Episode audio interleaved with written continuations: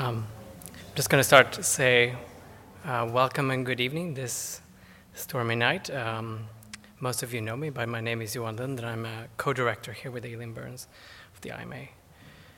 And I would like to begin by acknowledging the Yagara, and Turrbal people as the traditional owners of the land on which we gather, and show my respects to elders, past and present. Tonight, we wrap up the Artist Ask series, which has been a year-long series co-presented with curatorial practice at MADA in Melbourne.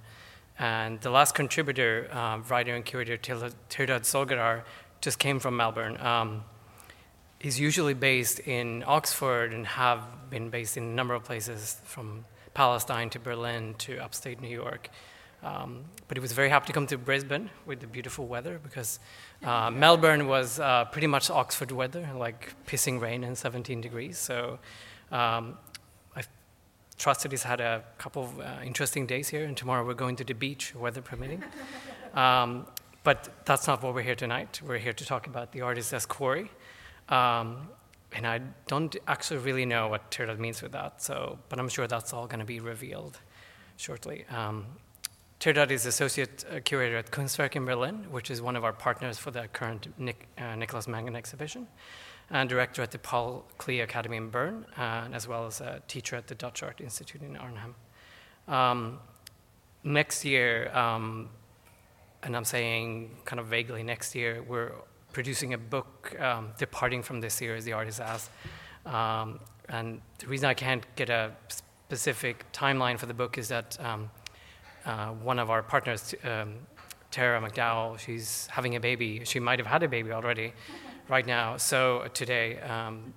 So once she gets settled in her new life with her new baby, we're going to start editing and working on a book that brings together some of the lectures with newly commissioned essays. But without further ado, I want to just welcome Tirdad to give his talk, The Artist Ask Quarry. Thank you.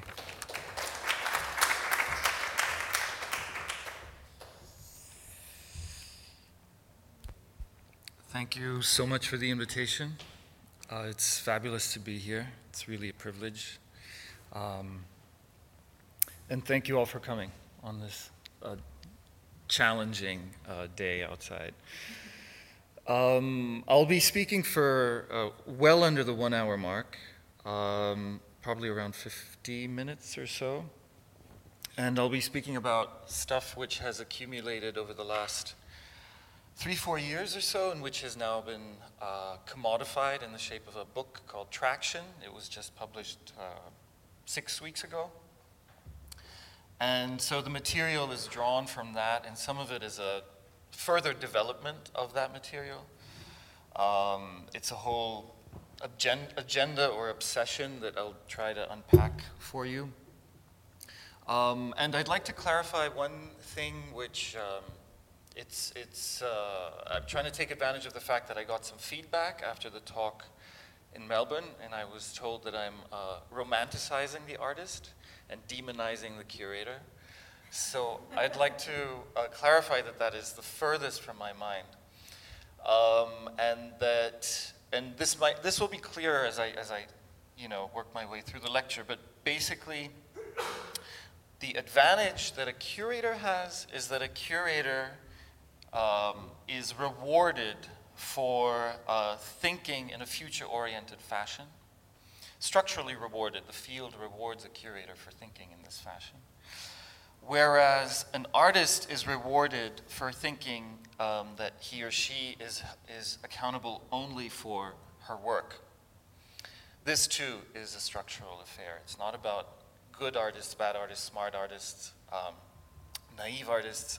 This is what the field structurally encourages and discourages.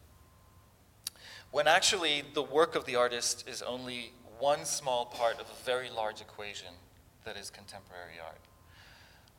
So this puts the artist at a certain disadvantage.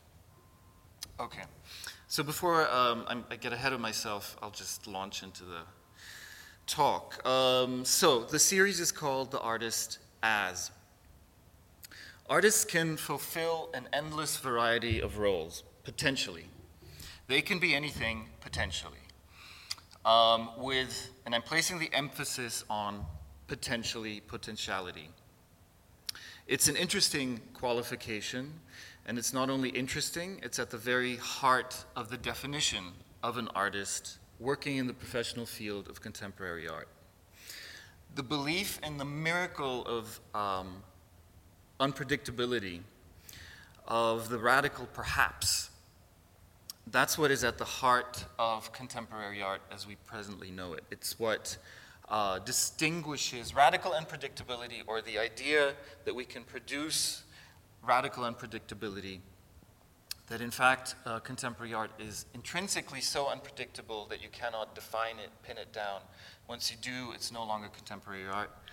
That is what our protocols as people working within contemporary art hinges upon.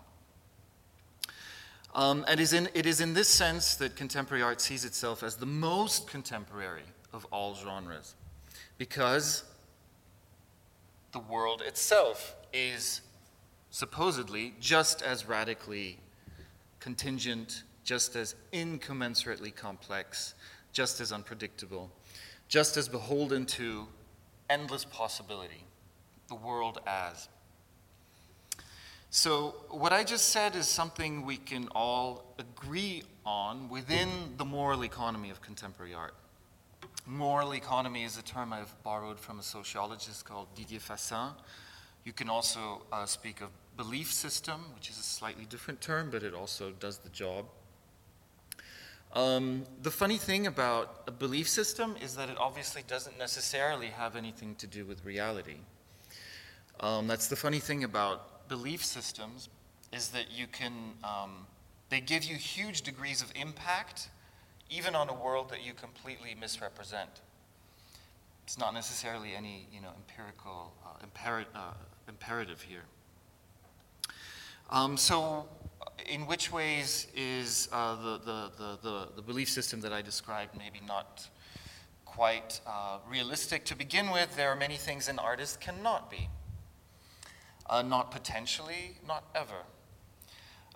Even a Premier League soccer player implies a matrix of accountability and specialization that limits our options.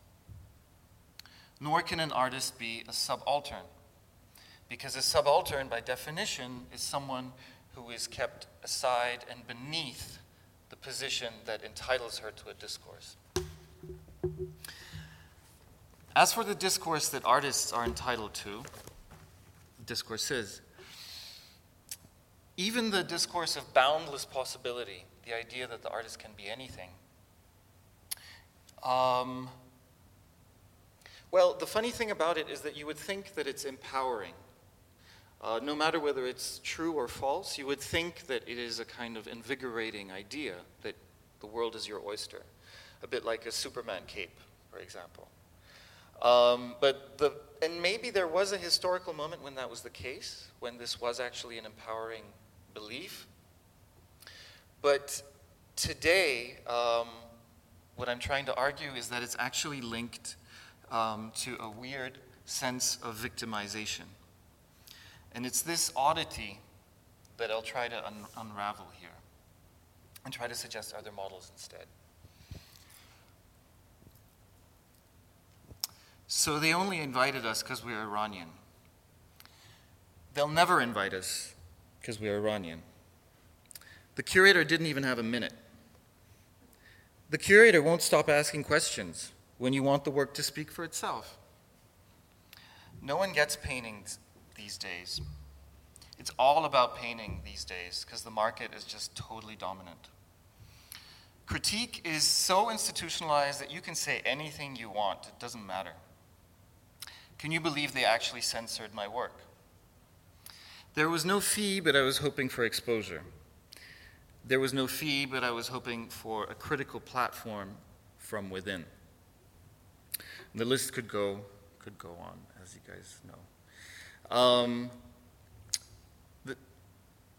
So the talk is called The Artist as Quarry, and I wanted to make three quick points about that title specifically. So, first of all, I didn't choose the artist as victim, because victim is not only, it sounds a little too dramatic, but also Etymologically, it's a step closer to martyrdom and to sacrifice, so to a kind of a metaphysical reward. When actually, I think it's more precise to talk about quarry, about hunting, because artists do see themselves as the most vulnerable part of a food chain, as a resource for a machine that chews them up and spits them out. Secondly, this sense of being a quarry is part real and part imagined. We don't have time to look at individual cases. In a lecture, what a lecture is an opportunity to look at broader brushstrokes. Not of art at large, but of contemporary art, which is not necessarily regional art, traditional art, or ritualistic art. All of those genres are contemporary in their own way, but not in the way that contemporary art is contemporary. Contemporary art fetishizes an endlessly complex, ongoing global condition of which it is part and which it mirrors better than any other genre, supposedly. It celebrates the absence of a world picture at the expense of an investment in a viable future. So at a pinch, you could say that this project, this effort to demarcate contemporary art, and to say this is what contemporary art is, and this is where it begins and this is where it ends, is counterintuitive because contemporary art refuses definition, by definition. But it's important if you want to decolonize other forms of art from contemporary art. Otherwise, anything is potentially contemporary art and vice versa. And right now, contemporary art is the one that wins in this bargain. I'll get back to that point. Thirdly, still talking about the title, an artist's pervasive sense of marginalization is inevitable. It's systemic. Because contemporary art rewards a disidentification with power. The idea of boundless possibility is linked to the idea of contemporary art speaking truth to power. Contemporary art is in the habit of seeing itself as outside of power. There's the institution, there are categories, there's truth, there's history, truth with a big T. And contemporary art has a very hard time theorizing the fact that it has become power. It is part and parcel of the corridors of power. So the ethos of speaking truth to power is losing traction. This is a list that I've used as a kind of didactic tool for the last 2 years or so. Basically, every time an artist or a curator clearly defined a best case scenario for their project, I would write it down in a little black Moleskine notebook, as you do as a curator. And at some point I stopped updating the list. And these terms, they're terms that are in some ways wildly different. Some of them have bloody institutional battles behind them. Some of them are controversial, some of them are embattled, some of them less so. It's within contemporary art that they are offered a common denominator. And what they have in common in contemporary art is they demarcate a deviation from the straight and narrow, a move away from the police order. Even a turn is something which is a turn away from something. Oh, I forgot to put it in. The educational turn, for example. The para, the in-between, the indecisive, the indefinitely postponed, and so on and so forth, all point to an idea of indeterminacy. Indeterminacy on various levels. Indeterminacy politically, it's the best case scenario if we subvert something. Indeterminacy professionally, we claim that there are no boundaries. Indeterminacy also in an exhibition space where we say that the work is open to interpretation. And so if we take that example, where we claim that the work is open and the audience completes the work, which is, you know, at the heart of, you know, a key code of conduct in the field. The audience has to deny, it's this what do you call it, marché de dupe, a fool's bargain. You know that I know that you know that I know. That what is happening is that both the artist and the audience have to deny their own authority, their own skill, their own expertise, their literacy at what is actually a deeply institutionalized encounter. Instead, the idea of the radical perhaps has to come into play, and it is then transfigured with the aid of quite an impressive you know, set of ammunition that we have, which all points to this supposed best case scenario, which is indeterminacy on multiple levels. It is no wonder that the subaltern position holds currency here. The subaltern is celebrated in a thematic sense, but often even in a formal one, with the very, because the subaltern is quintessentially the other to the police order. Even in a formal one, the very materials used are stylized into quivering liabilities. Derive, traces, fragments, structures are built to wobble, rules are there to break themselves, red lines are there to be crossed. Do we ever spend time thinking about how to do away with the subaltern? Because surely that would be the best case scenario, to create a situation where nobody has to call herself the subaltern or is called the subaltern. Do we ever think about doing away with the subaltern? Perhaps. But for every minute we do so, we do spend hours conjuring, visualizing, commemorating, representing, substituting, and portraying it. The other problem here is that the subaltern aside, it's the artist who is disempowered within this moral economy. It's no surprise that an ethos of disempowerment would lead to really existing disempowerment. What is funny and what is hard to wrap your head around is that much as the individual artist is disempowered, the apparatus at large, contemporary art, thrives in terms of the traction it has, the impact it has on the world outside. Now there are many exceptions to the rule. In all of our practices, we have moments that go beyond this stuff. The problem is that those moments are seen as exceptions to the rule and they're not proper, seen as not proper to contemporary art, as freak occurrences or as things which are not theorized or historicized as contemporary art front and center, but as moments that are, I don't know, exceptionally didactic, for example. And it's something that came to mind this afternoon. As I had the chance to do several studio visits as a group, and there are many indigenous art practices, it seems, that transcend contemporary art, and that they are very specific to a situation and make no apologies about that. They make no apologies about a very particular reading that they are hoping for and aiming for. And they make no apologies for having a vision of the future. But what I also keep thinking is that it's not, because I come from Iran, I've worked in various countries in the Middle East, and when I first joined contemporary art, the ethos with that was that of inclusion. We have to be included here. The drawbridges have to come down and we have to be included.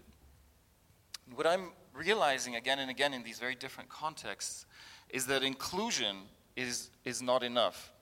If you do have things to offer which turn this on its head, then this has to be very aggressively historicized and theorized as such, as a challenge to the moral economy at large. Otherwise, it'll be stronger than you. You cannot avoid being embedded within this moral economy if you do not explicitly highlight, theorize, historicize the fact that you are doing something other.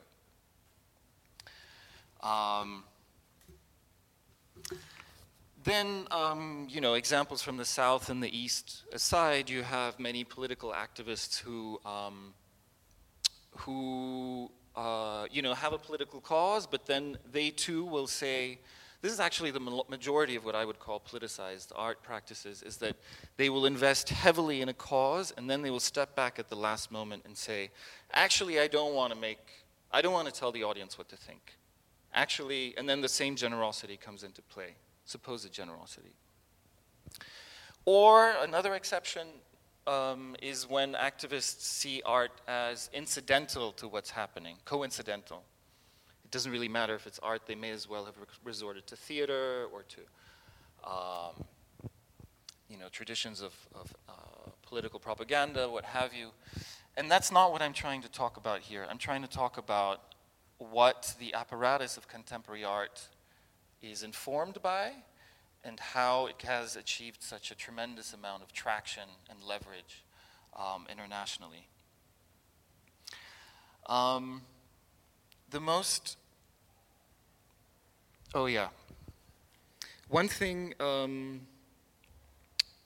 last thing about the title, actually, about the idea of quarry. It's also a pun. Like, a quarry is also a site of open excavation, which also has to do with resources, obviously. But here it's a theoretical picture that's worth bearing in mind that offers an alternative to the first definition of quarry I was talking about. What I'm trying to do here is depersonalize and to talk about the broader brushstrokes of contemporary art, rather than individual exceptions. And the idea of quarry here in this sense, it's a less, it's free of the individualized pathos of hunted prey. And maybe it's a theoretical picture that points less towards the artist as individual sufferer and more towards contemporary art as a collective resource. I'd like to try and offer one more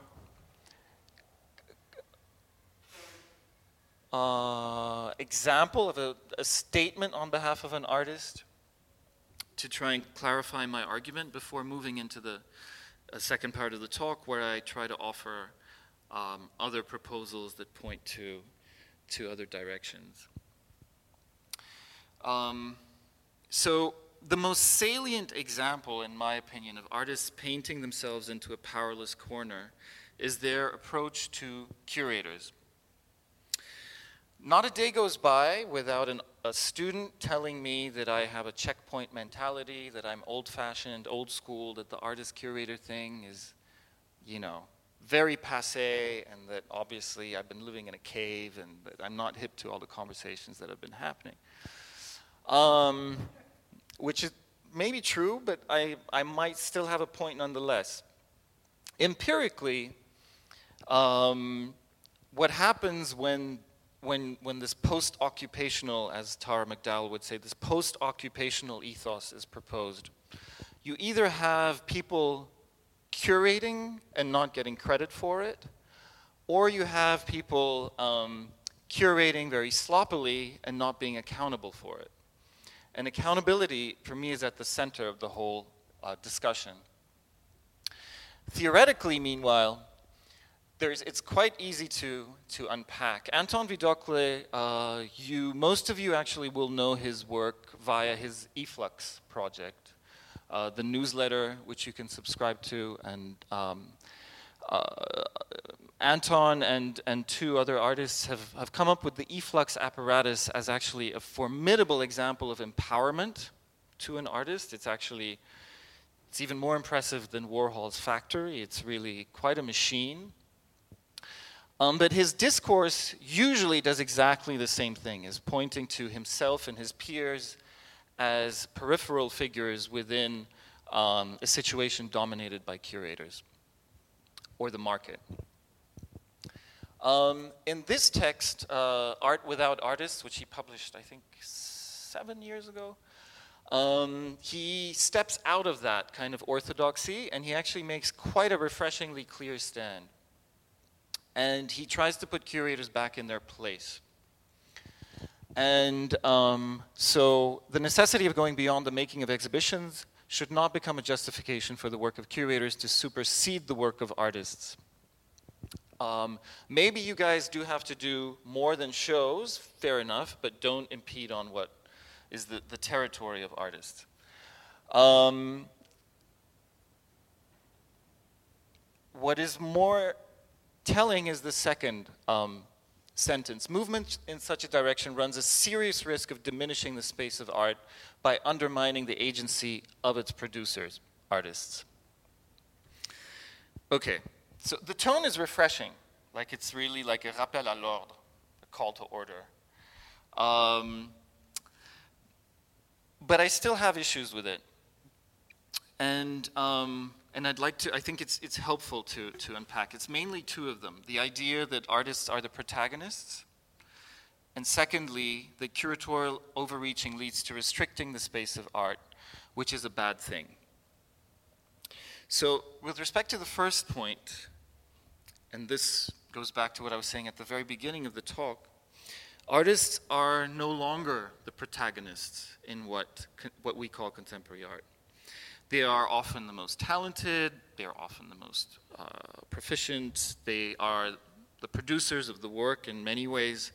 But this work is just one satellite term within the broader moral economy, alongside the discourse, the installation shots, the curatorial trends, the market fluctuations, geopolitical hotspots, urban locations, and so on and so forth, all of which have supplanted the heliocentric model of things revolving around the artist and her work. As for the idea of the space of art being diminished by curators at the expense of artist space, here it's a more tricky kind of, it's critiquing this or disagreeing with this statement is a little more slippery because. On the one hand, contemporary art is actually as unhinged as it could ever wish for. It's the space of art has been opened it's often to the misery of those around it, not always. But the playground of contemporary art is now far more than just an art space. It's finance capital, real estate developments, educational policies, job markets, the ideology of capitalism as we know it. So it's to see the space of art conflated with the space of artists being beleaguered is slightly misleading. Now, here's when it gets slippery. When I define contemporary art this way, as this rampant guerrilla figure, our impulse, being contemporary art folk, is to say, well, unhinged power is bad. We have to contain it. We have to deconstruct it. We have to subvert it. We have to undermine it. We have to, it goes back to the glossary I was describing. What I would like to propose, and I'm not the only one, there's a conversation that's been bubbling up over the last 3, 4, 5 years, informed by speculative philosophy, by accelerationism, by many artists, by many curators, and so on, is to actually relearn our identification with power, and to unlearn the idea that we have to be speaking truth to power from a position of critical virtue. So in very simple terms, it's trying to think of the situations and possibilities of, here when we're talking of artists as quarry, of artists taking matters into their hands in a way that actually maximizes the power effect. This is the dialectical backflip that, for me, is the best case scenario. If I were making these points and describing this voracious nature of art to then say we have to, you know, undermine it and dislocate it somehow, I would only be repeating the very moral economy I'm trying to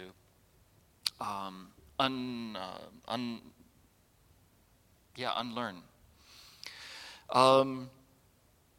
So here some suggestions, and I'd like to take the what I defined as the most salient or interesting adversary for the artist, the curator, as someone we can maybe learn from.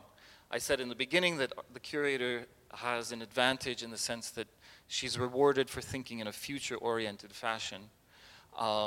That is very much in line with thinking of art as an act of persuasion, seduction, conviction, organization, rather than an act of indeterminacy. And so I would like to make 2-3 points on what curators have to offer in this sense.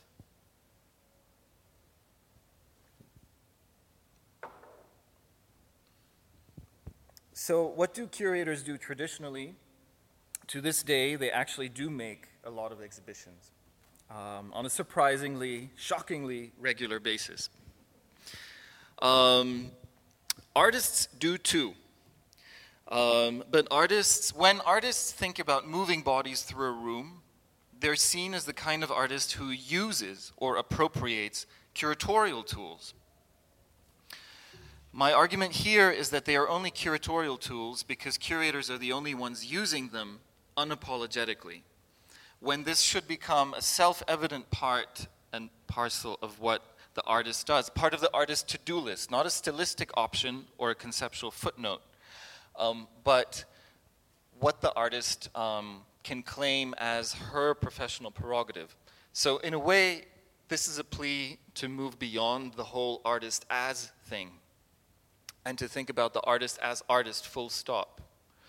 And so when the artist is engaging with what we at present are calling the curatorial stuff, this is re-theorized and rehistoricized into something that the artist does. Basta. Exhibition making can be an exercise in statecraft, in location, in entrenchment. But if you don't see these as tools of your trade, but as categories to be undermined, then you're back to the innocent heroics of ungrounding and the critical virtue of deterritorializing and so on once again. What do I mean by statecraft? It's easy to forget that every now and then a single exhibition has sparked entire schools of thought or consolidated the self-understanding of entire continents. The picture up here is that of Edward Steichen's Family of Man, which was seen by 9 million viewers on 6 continents and catalyzed schools of humanist and anti-humanist thinking alike. There are many other examples that I could go through here. Alfred Barr's Cubism and Abstract Art, Adolf Ziegler's sinister Entartete Kunst in Germany, concurrent to Barr's show. There's a huge list, which I can comment on later if it's interesting. But what is important is that they all rely on the unique social, architectural, panoptical, promotional potentials of a show and on its kinetic potentials. Moving bodies through a room is a distinctive and rare skill that is fostered in contemporary art. Movements that can be preempted. These are micropolitical exercises with macropolitical implications and should not be left to curators. Now, there's no way of doing this without a certain degree of coalition work. There's no way for artists to appropriate the curatorial as part and parcel of their own tools of the trade without shifting towards a more strategic effort invested in preferably international alliances and seeing artists perhaps as even a class. Ultimately, personal intentions cannot really compete with the structures around you. There's a gravitational pull of business as usual, which is actually shockingly strong. I mean, among curators, for example, curators are very, very eloquent in terms of, articulate in terms of describing what is wrong with a biennale. And they'll critique biennales and take them apart ferociously. And then once they're at the helm, they'll do exactly the same. And when an artist is at the helm, there are nuances, but essentially it's the same thing. There's a gravitational pull which cannot be dealt with good intentions. It's something that can only be addressed structurally.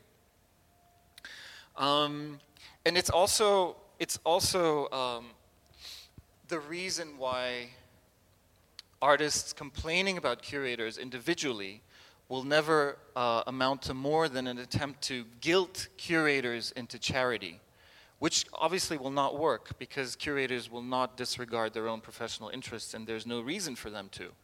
There's no reason for anyone to do that. Curators need to be coerced into doing so. And I'm not saying that because I'm a masochist, but because it makes the whole conversation more interesting. It raises the bar. It forces you to offer a more intelligent response than if artists are isolated and are at the beck and call of the curatorial agenda. It's a terrible idea to guilt people into charity or to suggest that artists need to be handled with care like water lilies or tropical parakeets. The alternative to spending one's career in hope of a charitable curator is to threaten with credibility as artists once used to do on a regular basis. That's not entirely accurate. What's actually true is that even today there are occasional moments of this happening. But again, these moments are not theorized and historicized as contemporary art as we know it. They're seen as freak occurrences, nuclear options. This is the perfect moment. Nuclear options. Someone's agreeing with me here. So the one example of coalition work that I know best, I was a board member for a number of years until very recently, is you could call it a pressure group of artists in North America. I don't know how well known it is in Australia. These are artists who are trying to establish the idea of artist fees, to insist on remuneration beyond exposure in a North American context.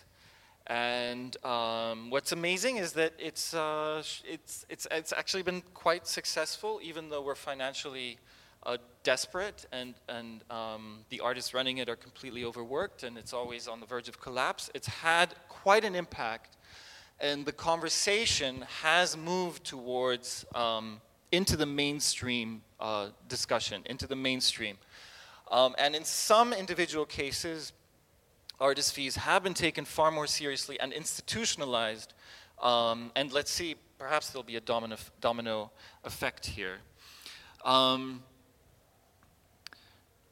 chief theorist of the WAGE collective is a Dutch economist called Hans Abing, who is a really fascinating contribution to this conversation here.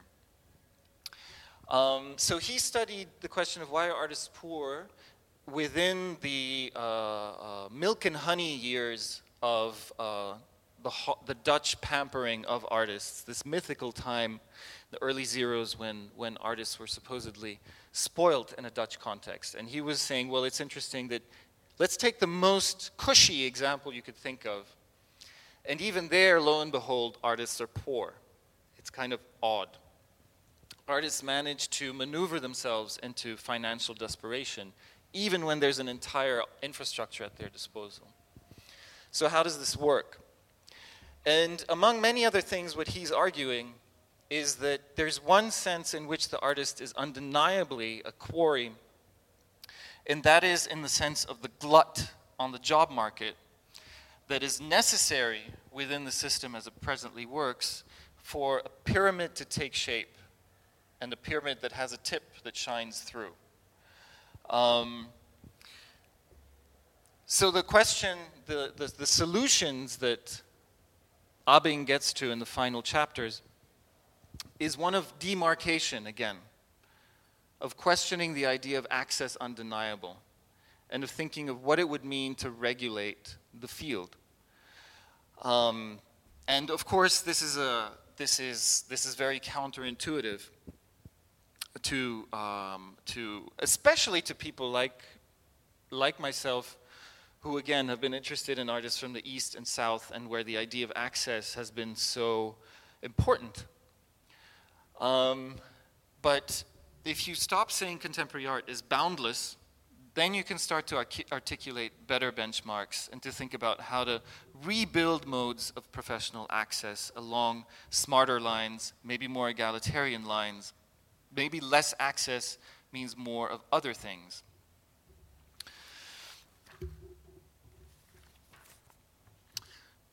Last point about curators, and then I'll come to a conclusion. Curators are really good at international coalition building. Curators in an international context happily put each other in the subject position of global agents. They do this for each other, but they do not do this favor for artists.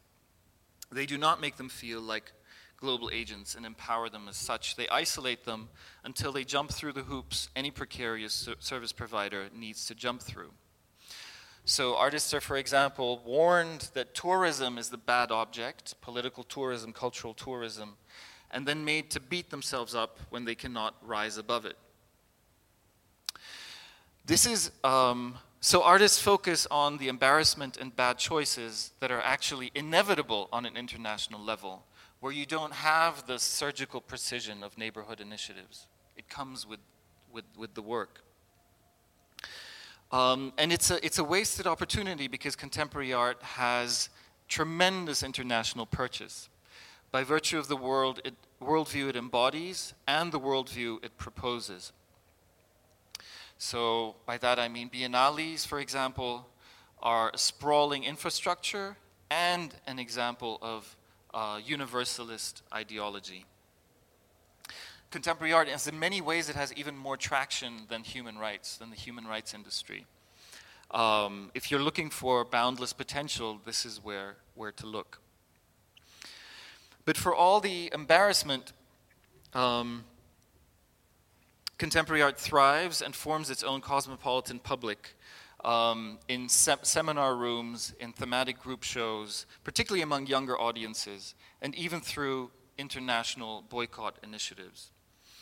I know that Sydney is a loaded term here. The Sydney boycott has been quite a difficult experience for many. Many artists have told me about the contradictions and shortcomings of the boycott initiative. But the way what I would argue is that it's still, what you have to remember is that if this kind of traction can unfold within the spontaneous touch-and-go circus that is a biennale, what can you do if you have international coalitions that really transcend the breathless moral economy of contemporary art? One last example in terms of internationalism. Again, one that I know personally. While I was in Palestine for 2 years, I worked very closely with an organization called Riwaq. Some of you will know that at the moment of the foundation of the State of Israel, close to 450 towns and villages were obliterated, and this herbicide is now continued within the West Bank at the hands of Palestinian investors, who are bulldozing traditional architecture to build, condos, as you do. And Riwaq is an organization, an NGO, scholars, architects, and designers, and the occasional artists and curators who are trying to reverse this trend. Obviously, saving traditional fabric is important in many places. In Palestine, it's extremely charged, and the stakes are deeply dramatic. And I was in a position where working with Riwaq, I was asked to commission artists, both local artists and international artists, to help with this effort. And so there were many different strategies that we undertook. And it was fascinating because, first of all, you were signing your name on the dotted line of an institutional agenda with no apologies. There was a mission statement. You weren't doing this in some idea of indeterminate, a radical perhaps. You were looking for a definitive, determinate outcome. This was very refreshing.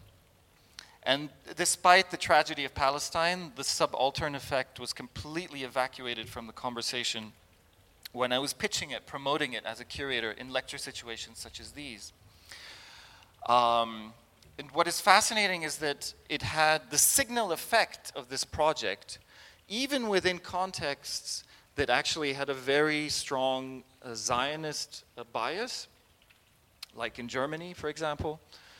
The idea and the project had enormous traction, and I even was very successful in generating support, even financial support, by describing the tactics and strategies at play.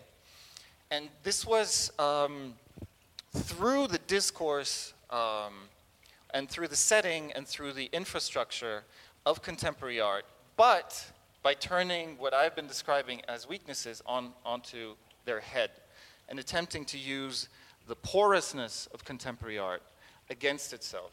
So it wasn't porousness just for the sake of porousness. It wasn't open-endedness for the sake of open-endedness. It was using certain nooks and crannies and crooks in the name of a clearly articulated end. And I'd like to come to a conclusion, but I can gladly come back to that if you're curious.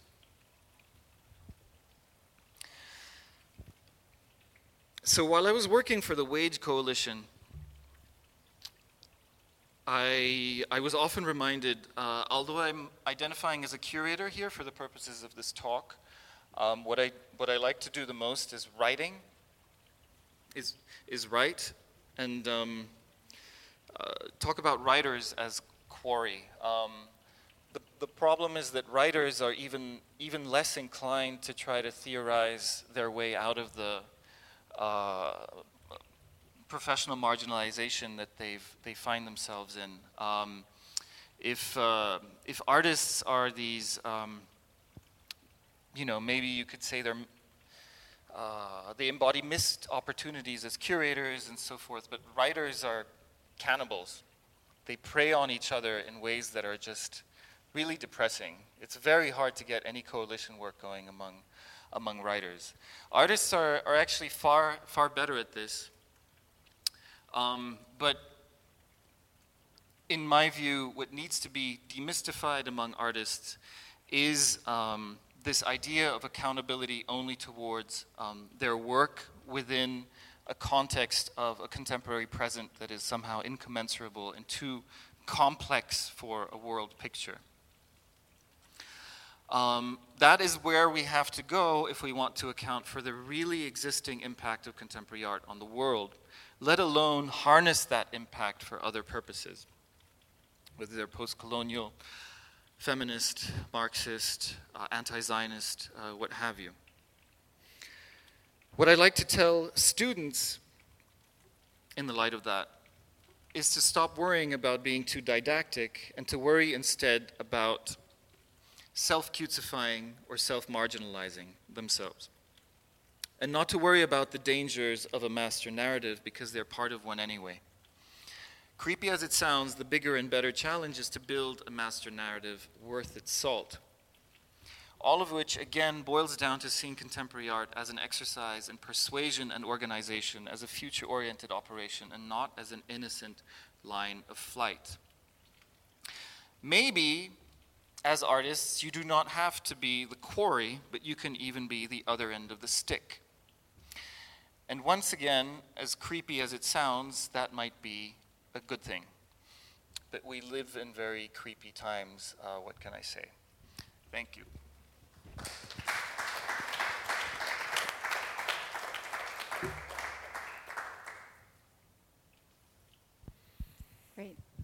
Thanks very much, Tirdad. I think we will open up for questions, and to get things going, I'm happy to kick things off. I appreciate, and it was great to have a talk that tried to speak in quite broad, sweeping terms about the art world and the world in which we operate. But we did get some interesting and provoking examples, even just briefly, of exhibitions that might have helped to change the course of history.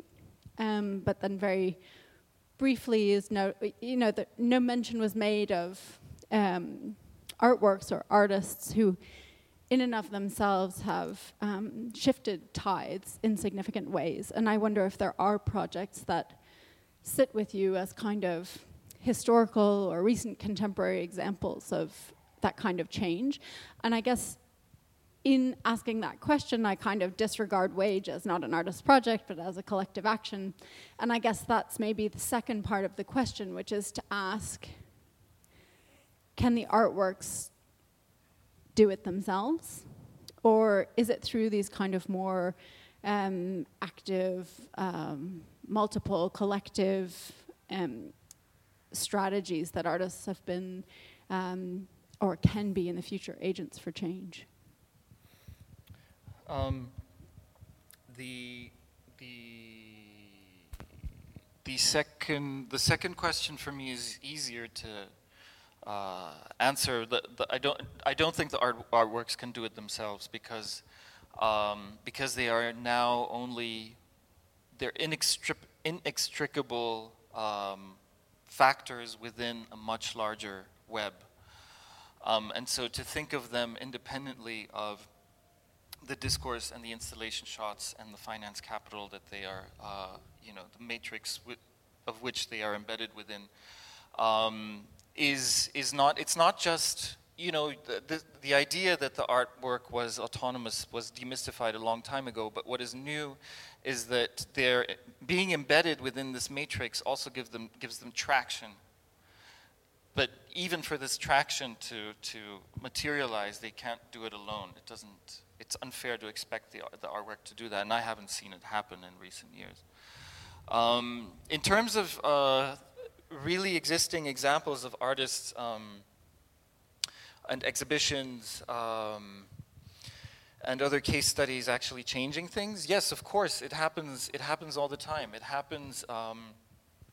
The thing I was saying about so on the micro-political level, what I was saying about exhibitions. One problem with this indeterminacy thing is that it's just empirically untrue. That's not what happens in an exhibition space. Actually, an exhibition is there to convince, and it often does.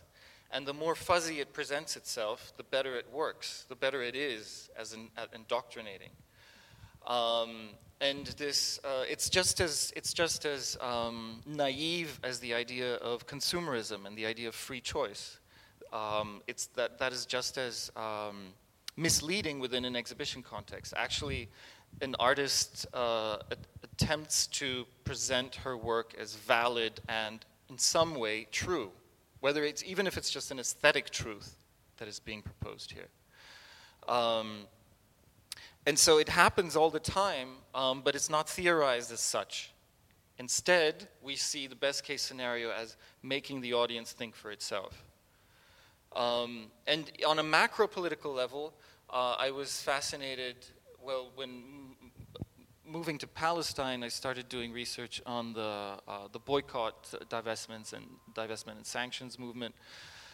And then from there, I just stumbled into this huge oral and partially written history of artist boycotts, of a wild variety of things, many of which were actually very successful. And during those years I lived in upstate New York, there were actually several that were successful.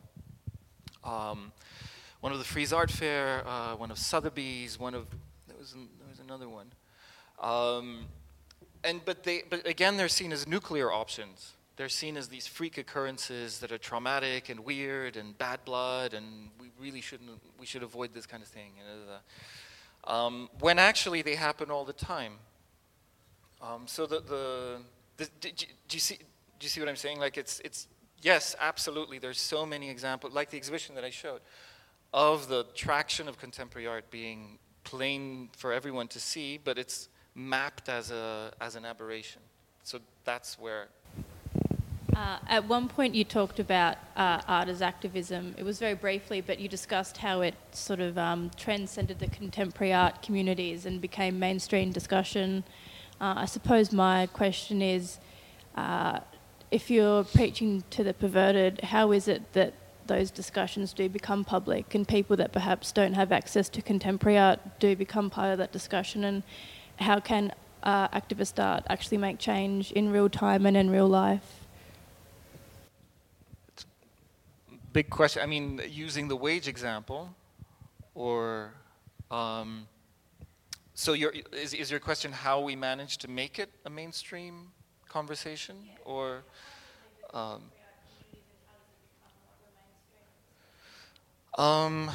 We did a lot of guilting, shaming and naming. By mainstream, by the way, I don't mean that they're discussing this on CNN. I mean that the New Museum, for example, and then even the Smithsonian, and like many really hard heavy hitters, were suddenly in a position where they had to justify themselves. On the issue of fees. We accessed all the publicly, and actually it is all publicly accessible. Like this data in many settings is publicly accessible. It just takes someone to compile it into an Excel sheet and to see how it breaks down. What are the working budgets of institutions, and how does this translate into remuneration for artists? And it took a lot of legwork. But it's totally doable, and the results are as shocking as you might assume. But once it's on black on white, it becomes much harder to just kind of poo-poo as this, yeah, we'll think about it. And the other side of the equation was to sometimes it was also more specific, like targeting documenta. And the fact that the fee structure there is also quite scandalous. And again, it was a question of publicizing and naming and building pressure this way. The other side of the equation was attempting to normalize and depersonalize the whole thing for artists. So the problem if you ask for a fee as an artist is that you're seen as difficult or demanding, like pain in the neck.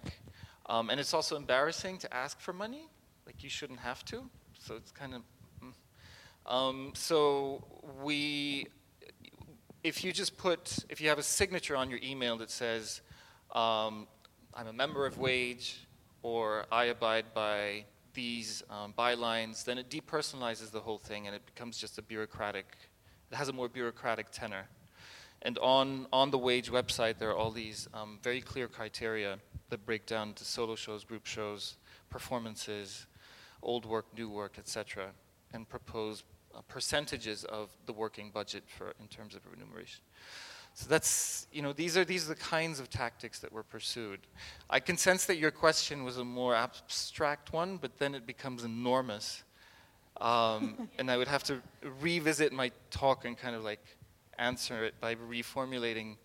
So the best I can do is like answer with very technical sort of, measures and, yeah? I suppose I was talking more about how does it actually leave the discussion of contemporary art, and how does it become available to people that don't regularly access it? In the case of WAGE, the utopian moment is one of a domino effect, really. It's hoping that if artist fees become banal and a matter of routine, then maybe this will have a domino effect that will also touch upon interns, but then also many other underpaid members of the economy, of the arts economy, and then maybe if that happens, that'll also join a broader discussion.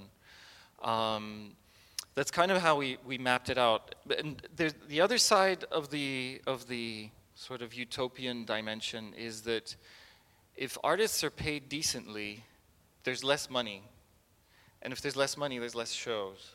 And if there's less shows, the whole thing is going to decelerate.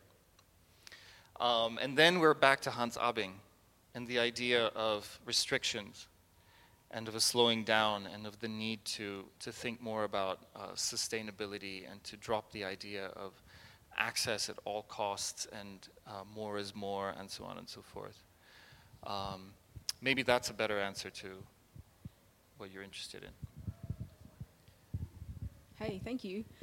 Just that little point you made about the studio visit that you did earlier today, and perhaps that the artists that you encountered were already engaging with a kind of a refusal of radical indeterminacy or the radical perhaps or ambiguity or just to link that to your phrase, that excellent phrase, dialectical, was it the dialectical backflip that you were suggesting may need to occur in order for these sorts of more concrete, physical, tangible outcomes to emerge, perhaps in that context of the artists that you visit, that it's not so much a backflip, but things that they've already been doing anyway for quite a long time, which makes me think about, you know, the differences between different regions and how they might approach what is and is not contemporary art. I just wondered if you might say a little bit more about your experience today in the studio.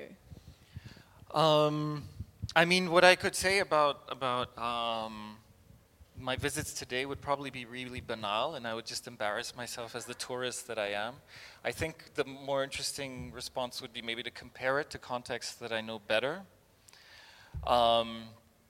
Where, I mean, there are settings where it would maybe make more sense to say whatever contemporary art can do, we can do better, and we don't need contemporary art. There are some places and times where that would be a strategically the more beneficial thing to do, at least for a time. More often than not, that's not what I suggest. If you're in conversation with people who are hesitating to do that, I tend to say that actually contemporary art has this monstrous amount of leverage that you should tap into. In Palestine, for example, 10 years ago, you could, at the academy where I was teaching in Ramallah, 10 years ago you could see differences to the moral economy that I'm describing here.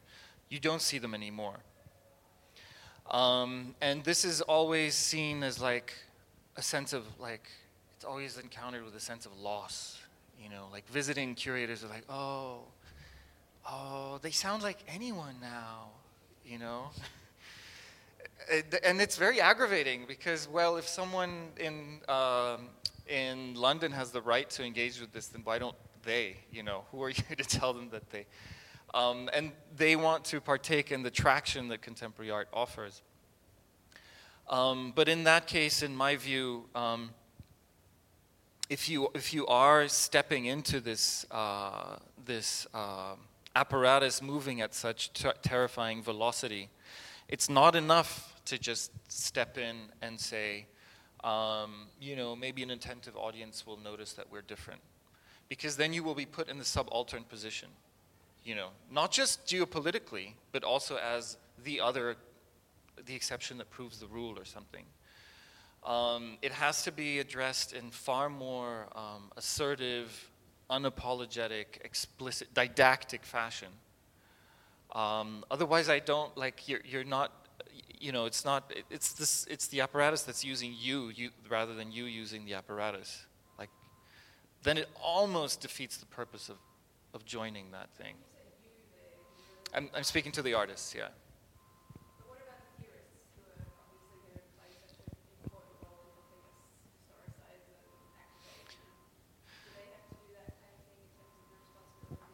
No, of course. I mean, here we're talking about artists, so I'm focusing on them. But of course, yeah, absolutely. It's easier for theorists too, you know.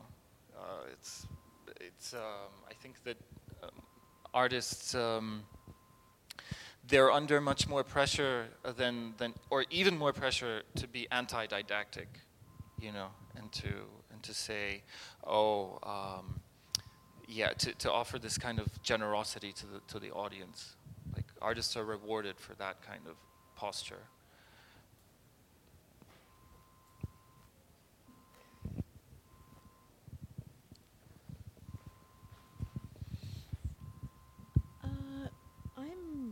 interested in your sort of suggestion of the space of art being diminished by certain actions or certain strategies, and I'd like you to just comment on what you see as being the space of art. I'm just not thinking of it being romanticised, but it does seem to be sanctified in some way.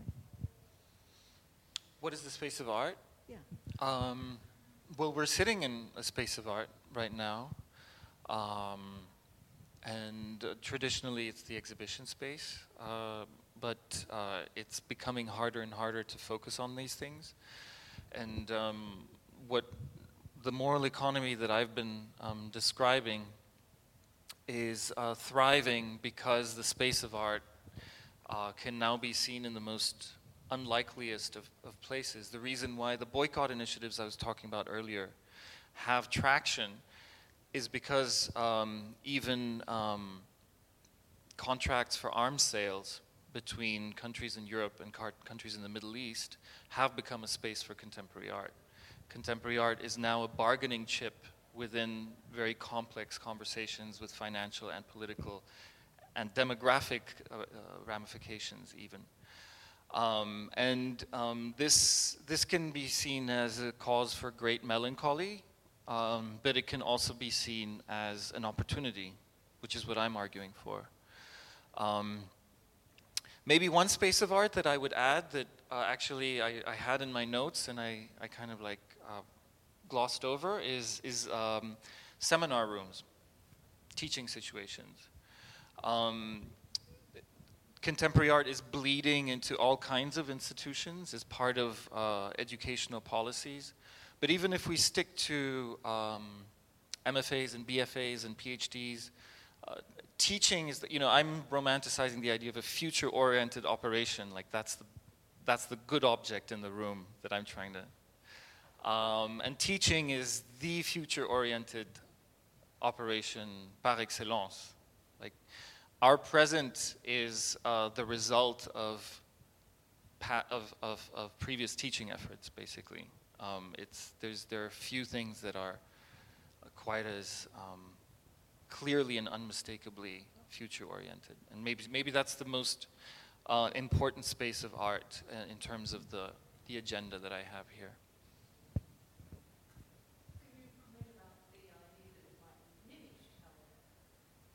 But I don't think it is diminished. I think it's voracious. I think it's ever expanding. I don't understand the question. I don't think it's diminished. So I. No, you made a comment that was a criticism of curatorial activity that was diminishing. Absolutely. So the statement that.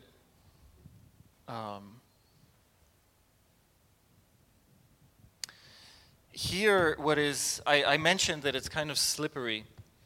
What's hard to get across is that I'm actually agreeing with Vidocle for the wrong reasons. He is saying that you should not diminish the space of art because that would strip artists of the ability to roam free, These innocent beasts that they are. And this is the space that should not be diminished.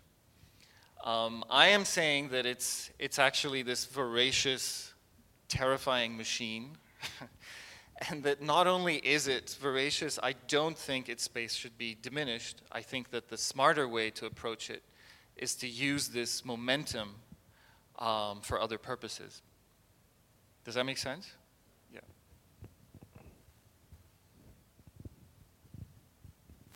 There aren't any more questions. Maybe we can just say thanks one last time. We can all work towards a better future. Tomorrow's step one. Exactly.